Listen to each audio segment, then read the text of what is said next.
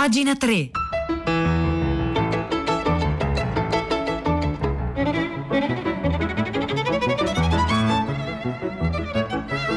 9 e un minuto, buongiorno da Vittorio Giacopini e benvenuti all'ascolto di pagina 3, la cultura nei giornali, nel web, nelle riviste. E oggi venerdì 18 dicembre, mentre si per una, si sta per aprire una stagione molto anomala di festività per l'Italia e per il, tutto il mondo, noi vogliamo iniziare parlando di un tema culturale, sociale e politico assolutamente, assolutamente centrale nella nostra vita, ma anche assolutamente rimosso, il carcere, la condizione carceraria.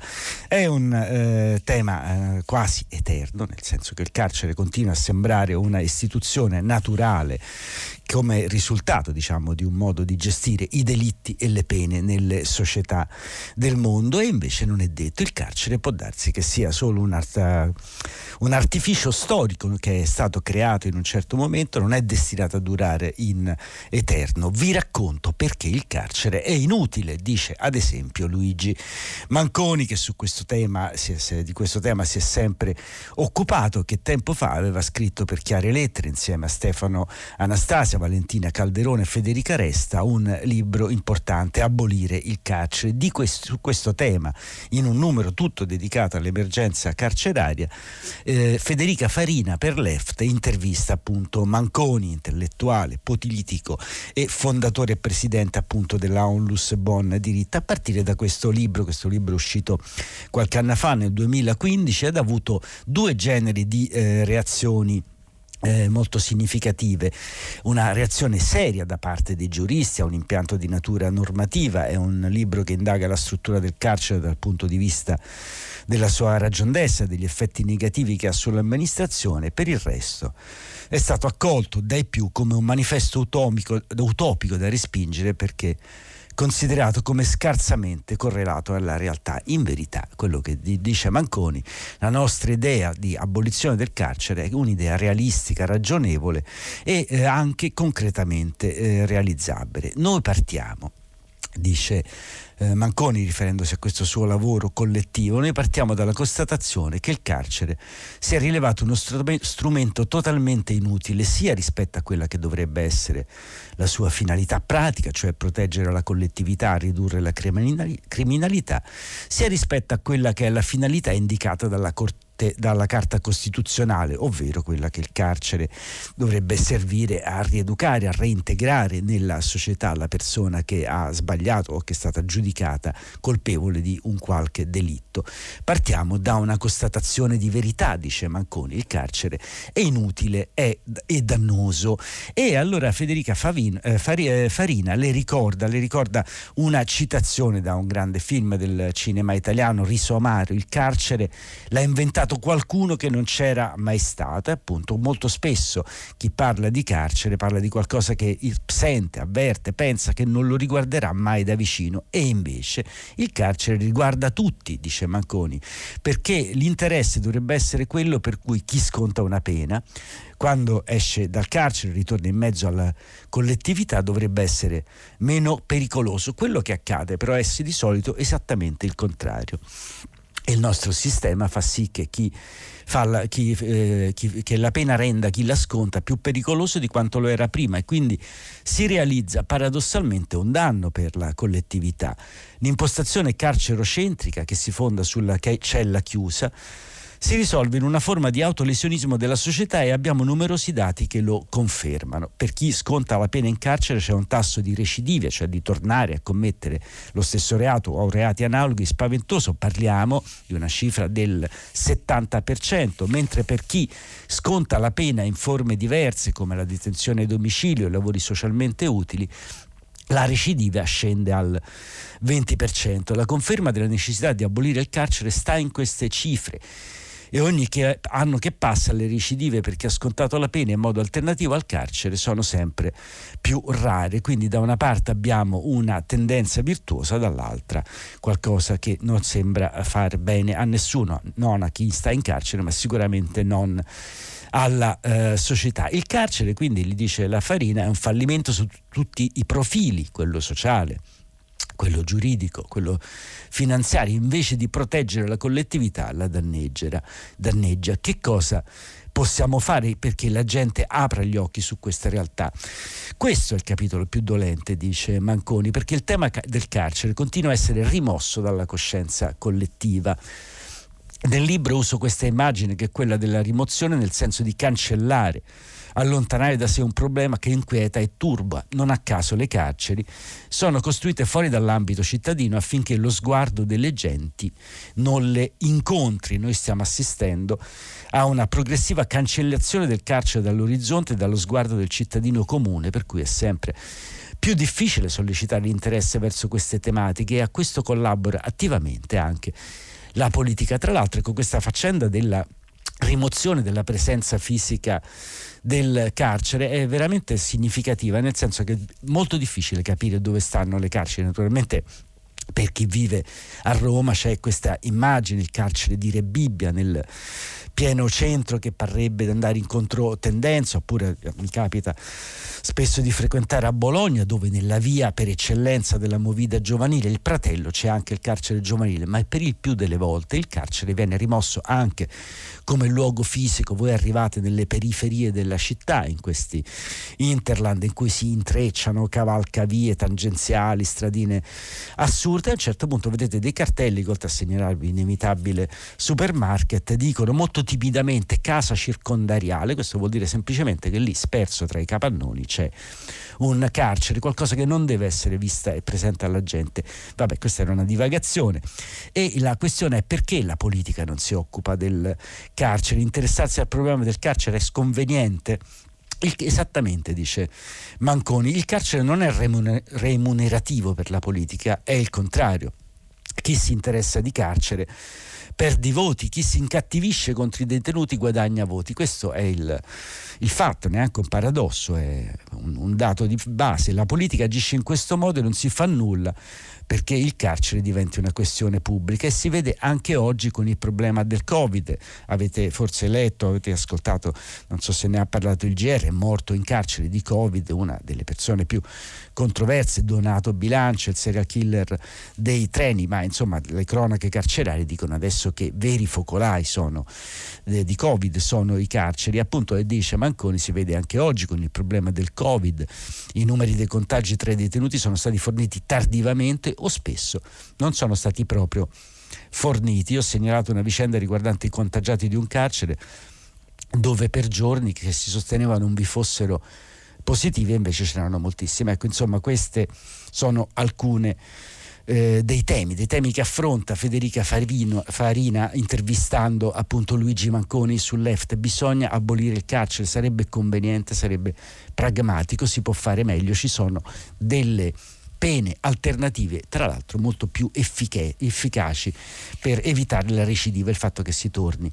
a fare a commettere delitti dopo la pena carceraria. Questo era Luigi Manconi sul left.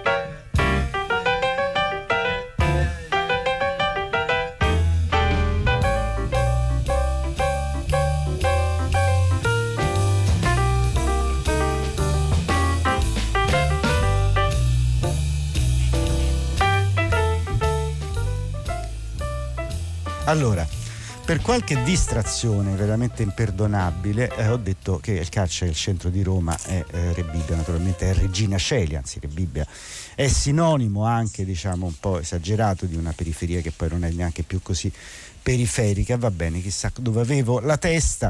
Pietro del Soldà, buongiorno, è collegato con noi per anticiparci le scelte di tutta la città ne parla. Ciao Vittorio, Pietro. buongiorno. Ciao, buongiorno Buongiorno. Sono, buongiorno agli ascoltatori di pagina 3, mi senti? Sì. Allora, eccoci sì, qui. Sì, Dunque, questa mattina al filo diretto di prima pagina con Carlo Puca si è parlato di diverse cose e a un certo punto Puca ha, ha, ha, sollevi, ha, sollevato una questione, sono arrivate poi due telefonate in risposta.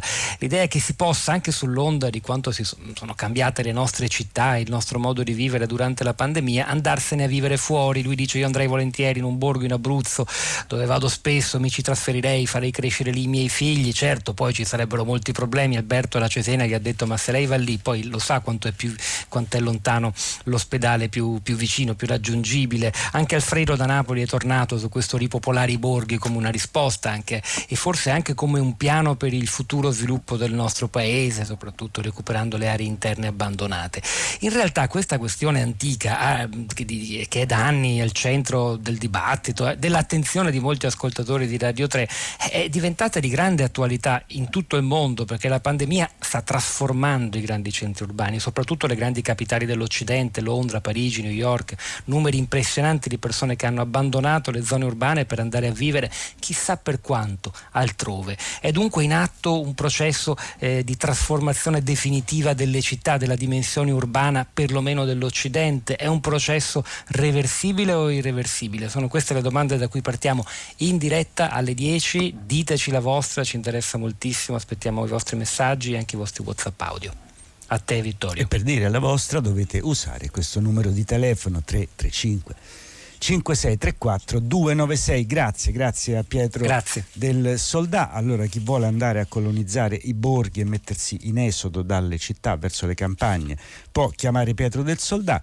Eh, nel frattempo alcune segnalazioni dalle pagine culturali dei quotidiani. Si avvicina lo dicevo una eh, settimana molto anomala di feste di Natale e Avvenire oggi si occupa della figura dei re maggi con un bell'articolo in cui si dimostra come da Thomas Eliot a Rilke a Dylan Thomas la, nel Novecento la poesia ha riscoperto la figura dei re maggi. Di un grande scrittore inglese parla il giornale con Julian Barnes, L'uomo con la vestaglia rossa, è il suo ultimo libro eh, pubblicato in Italia, mentre il manifesto si occupa di magia e di magi ancora, ma questa volta nel Medioevo, gli impervi sentieri del mondo magico. Ne scrive, aggiornandoci sugli studi appunto sulla magia nel Medioevo e sul mondo magico, Marina Montesano. Ancora su eh, Natale, di Natale si occupa eh, Repubblica con l'immagine di questo Natale rovesciato che potremo festeggiare, ma fino a un certo punto vari VIP da Lidia Ravera a Renzo Arbori sono stati intervistati da Repubblica e ci raccontano come e con chi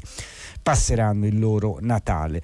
Alcune ah, poi sul, dal foglio invece eh, per parlare diciamo, di emergenza Covid, Matteo Marchesini ci riporta un grande scrittore che era anche un grande medico, perlomeno era un medico, eh, Chekhov. E Chekhov ci ha insegnato qualcosa di importante, dice Marchesini, che a volte la routine è molto peggio dell'emergenza, eh, può essere, non lo so. Eh, infine un ricordo di Mohamed Bouazizi, è stato la persona che autoimmolandosi dieci anni fa ha dato il via alla stagione delle cosiddette primavere arabe, era questo fruttivendolo tunisino che appunto ha aperto questa stagione per ricordare appunto i dieci anni della primavera araba e non soltanto, anche del nuovo inverno, dell'autunno arabo di adesso, lettera 22 dedica la sua apertura, il sito Lettera 22 dedica la sua apertura alla figura di Boazizi.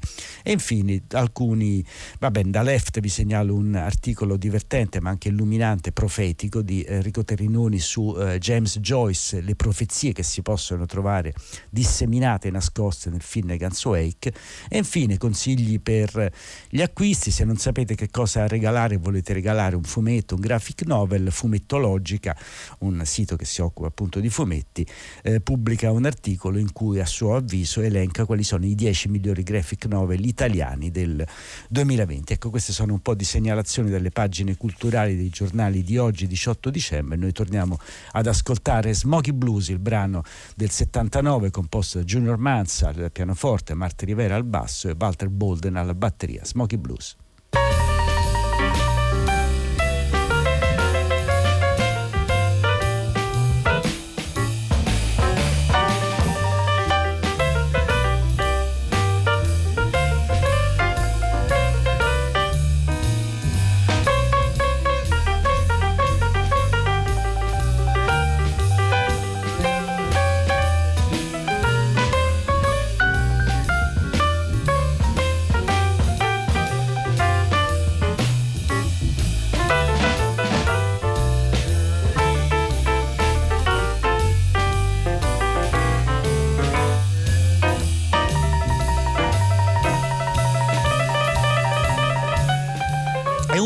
Modi per rimuovere il carcere, la condizione della prigionia, la condizione dello star detenuto, uno dei modi più diffusi per rimuovere questa cosa dal nostro immaginario, dalle nostre coscienze, è in realtà attribuire lo statuto di carcerato, tra virgolette, anche a figure che non c'entrano proprio niente con il carcere in quanto tale.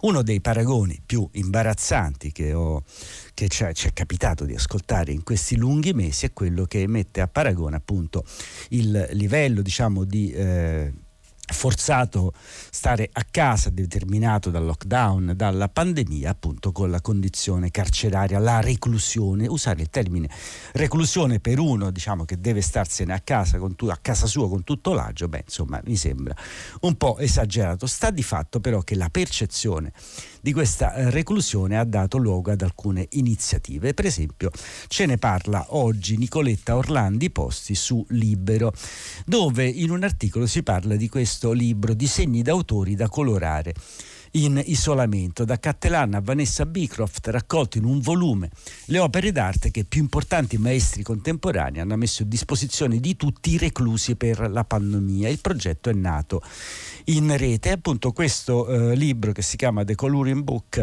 è stato eh, promosso dal Sole 24 Ore Cultura ed è stato eh, proprio pensato durante eh, l'inizio della eh, pandemia. È nato, racconta Rossella Farinotti, che appunto l'ha ideato e, contatt- e poi ha contattato gli artisti, è nato t- tutto la mattina dopo l'annuncio del lockdown per aiutare un'amica mamma che mi chiedeva qualcosa per far passare il tempo alla figlia. Allora qua dentro siamo perfettamente nella logica, i bambini colorano i libri e i bambini si annoiano e naturalmente vanno tenuti buoni come si diceva una volta. Il problema serio è che poi questa cosa è stata pensata per gli adulti e tra l'altro parlando diciamo a lungo poi se ne sono occupati c'è stato questo festival bellissimo eh, di fumetto internazionale Bilbo Bull che si tiene a Bologna a fine novembre, tra l'altro quest'anno si è tenuto in versione virtuale e la cosa singolare è che continua a esserci, potete collegarvi col sito di Bilbo Bull e trovate ancora molti interventi, presentazione di fumetti, di libri d'arte, insomma è come se andando a finire in rete la eh, costrizione del tempo fosse stata superata, il, il, diciamo, il festival diventa eterno. Beh, insomma parlando con gli organizzatori. Una volta sono andato a un incontro in cui si parlava di questa moda abbastanza imbarazzante, la grande diffusione, il grande successo in edicola dei libri da colorare per adulti, è una sorta di eh, rimbambimento degli adulti, come posso dire, cioè si ricomincia a fare da grandi le cose che si faceva eh, da piccoli, non più fare il disegno, non più cercare di progettare un'immagine e metterla su carta, ma prendere le immagini altrui e colorarle come appunto dei bambini. Su questo si è basata però questa iniziativa che gioca appunto in poi anche su questa nostra percezione, non di chi ha inventato l'iniziativa, ma una percezione diffusa appunto che si stia vivendo una situazione carceraria nel presente, mentre invece siamo soltanto bloccati da misure che possono essere più o meno eh, apprezzabili, più o meno condivise, ma sono misure temporanee che comunque ti confinano dentro casa, dentro la comodità di casa tua se è comoda, meno comodo se naturalmente hai una casa eh, scomoda. Ma tutta questa iniziativa la trovate, insomma l'iniziativa di questo libro, di, di, libro da colorare per adulti lo trovate su Libero Pensiero, ne scrive appunto Nicoletta Orlandi Posti.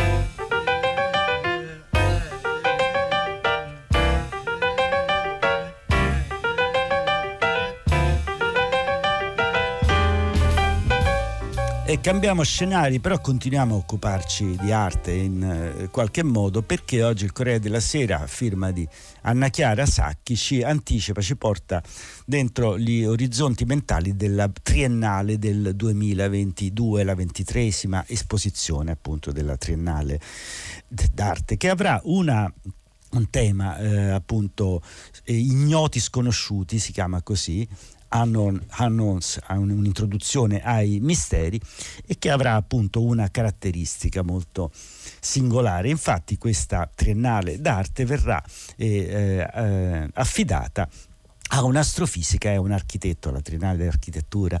Servono esploratori coraggiosi per andare alla scoperta dell'ignoto, per sondare o anche solo sfiorare quello che non sappiamo di non sapere. E con questo spirito partirà appunto la esposizione internazionale triennale di Milano dal 20 maggio al 20 novembre 22 che sarà curata da una astrofisica e da un architetto.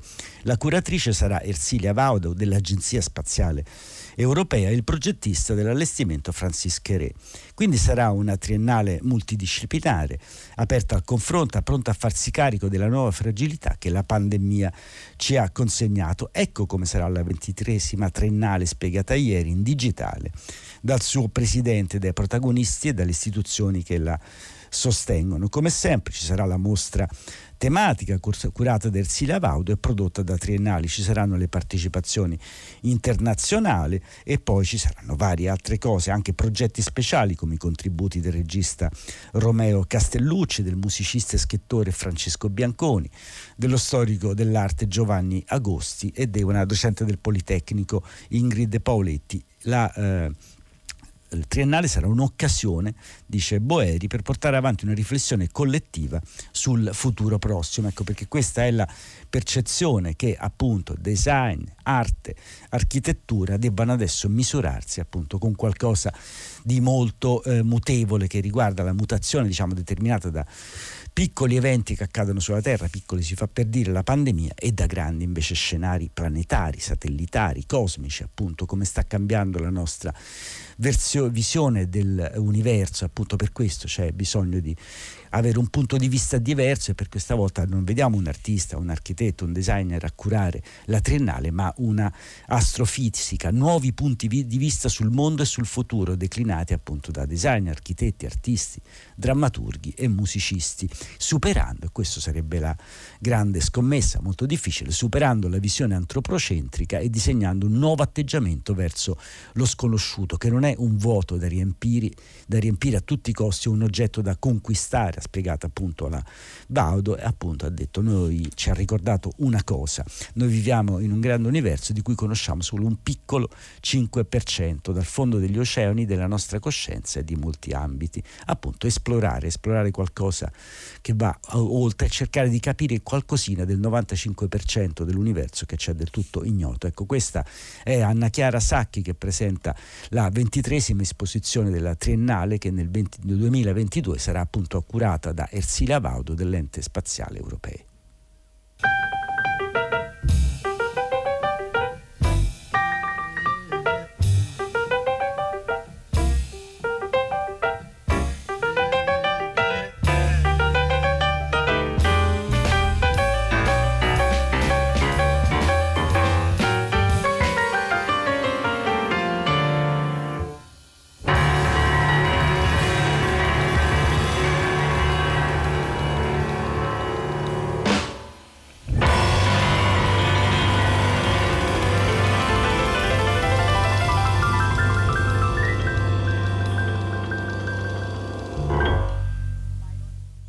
E questo era Smokey Blues, appunto, un brano del 79 con Junior Mance al pianoforte, Marte Rivera al contrabbasso e Walter Bolden alla batteria. Allora andiamo verso la fine di questa puntata, ma vi ricordo, questa è una cosa importante e utile da fare. Se andate sul nostro sito, sul sito di pagina 3, potete facilmente iscrivervi alla newsletter, la newsletter che vi arriverà, eh, che vi arriverà comodamente nella vostra posta elettronica ogni venerdì, appunto, è una raccolta, un po' il filo rosso che ha condotto tutte le puntate della settimana di Radio 3 con la segnalazione di alcuni articoli particolarmente significativi e tutta una serie di contenuti speciali appunto di bonus che magari non sono finiti nella diretta ma che possono essere utili per intrecciare i fili del discorso che si fa qua leggendo le prime pagine, no, anzi le, le, quelle ex terze pagine dei giornali qui a pagina 3 e andiamo avanti appunto con un'ultima segnalazione eh, interessante perché oggi su eh, Il Messaggero Anna Franco ha intervistato Filippo Sorcinelli che è uno stilista marchigiano che però da anni veste papi e cardinali. La mia vocazione, servire la bellezza, è un modo appunto di occuparsi di intrecci tra cultura, religione, società e anche fatti esistenziali perché anche la vicenda di Filippo Sorcinelli è iniziata diciamo dentro la sua infanzia per i casi e gli accidenti della vita da bambino quando avevo 5 anni accompagnavo mia mamma che faceva pulizia, le pulizie nella chiesa del paese. Ero curioso e mi guardavo intorno, ero attratto dalla sacrestia e mi piaceva tantissimo l'organo. Appena potevo salivo sulla balconata dove stavo anche solo a guardarlo e in effetti il suo percorso di stilista e di stilista per appunto eh, papi e vescovi è iniziato suonando l'organo. L'ho iniziato a studiare da solo, è appena sei anni, poi ho frequentato la scuola di musica